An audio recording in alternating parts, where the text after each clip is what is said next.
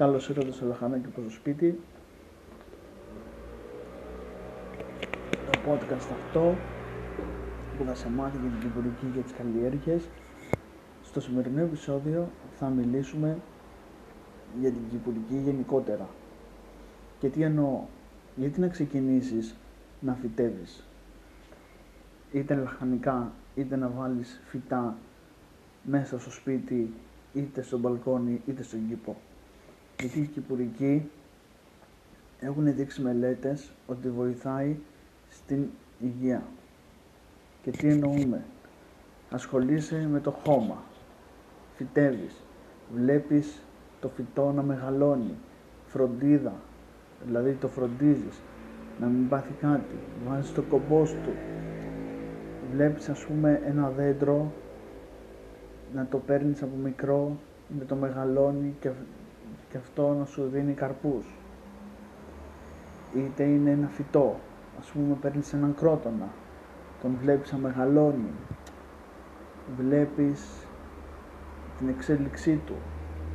Είναι τα πέντε πράγματα που έχουμε πει. Φροντίδα, μεράκι, προσπάθεια, όλα αυτά είναι μέσα στην κυπουρική καταρχήν έρχεσαι σε επαφή με τη φύση. Είτε είναι μέσα στο σπίτι, είτε είναι έξω στο μπαλκόνι και στον κήπο. Ξεκίνα την κυπουρική.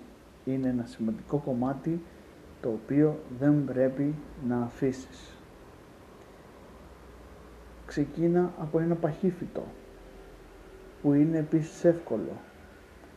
Θα σε βοηθήσει να εξελιχθείς και να φυτέψεις παραπάνω πράγματα αργότερα. Είναι ένα πολύ σημαντικό κομμάτι η κυπουρική για την φυσική μας υγεία. Το έχουν πει και μελέτες. Η γνώμη μου είναι να ξεκινήσεις από ένα εύκολο φυτό και μετά να πας στα δύσκολα μην ξεκινάς από τα δύσκολα κατευθείαν. Εύκολα είναι η κάκτη, τα παχύφυτα, η ζάμια είναι πάρα πολύ εύκολο φυτό, μπορείς να το φυτέψεις μέσα στο σπίτι, σε γλάστρα, θέλεις σκοτάδι, δεν θέλει πάρα πολύ νερό. Η σανσιβέρια επίσης είναι ένα φυτό πάρα πολύ εύκολο, ξεκίνα την κυπουρική. Είναι πολύ σημαντικό, όπως σου είπα, και κάνε προσπάθεια.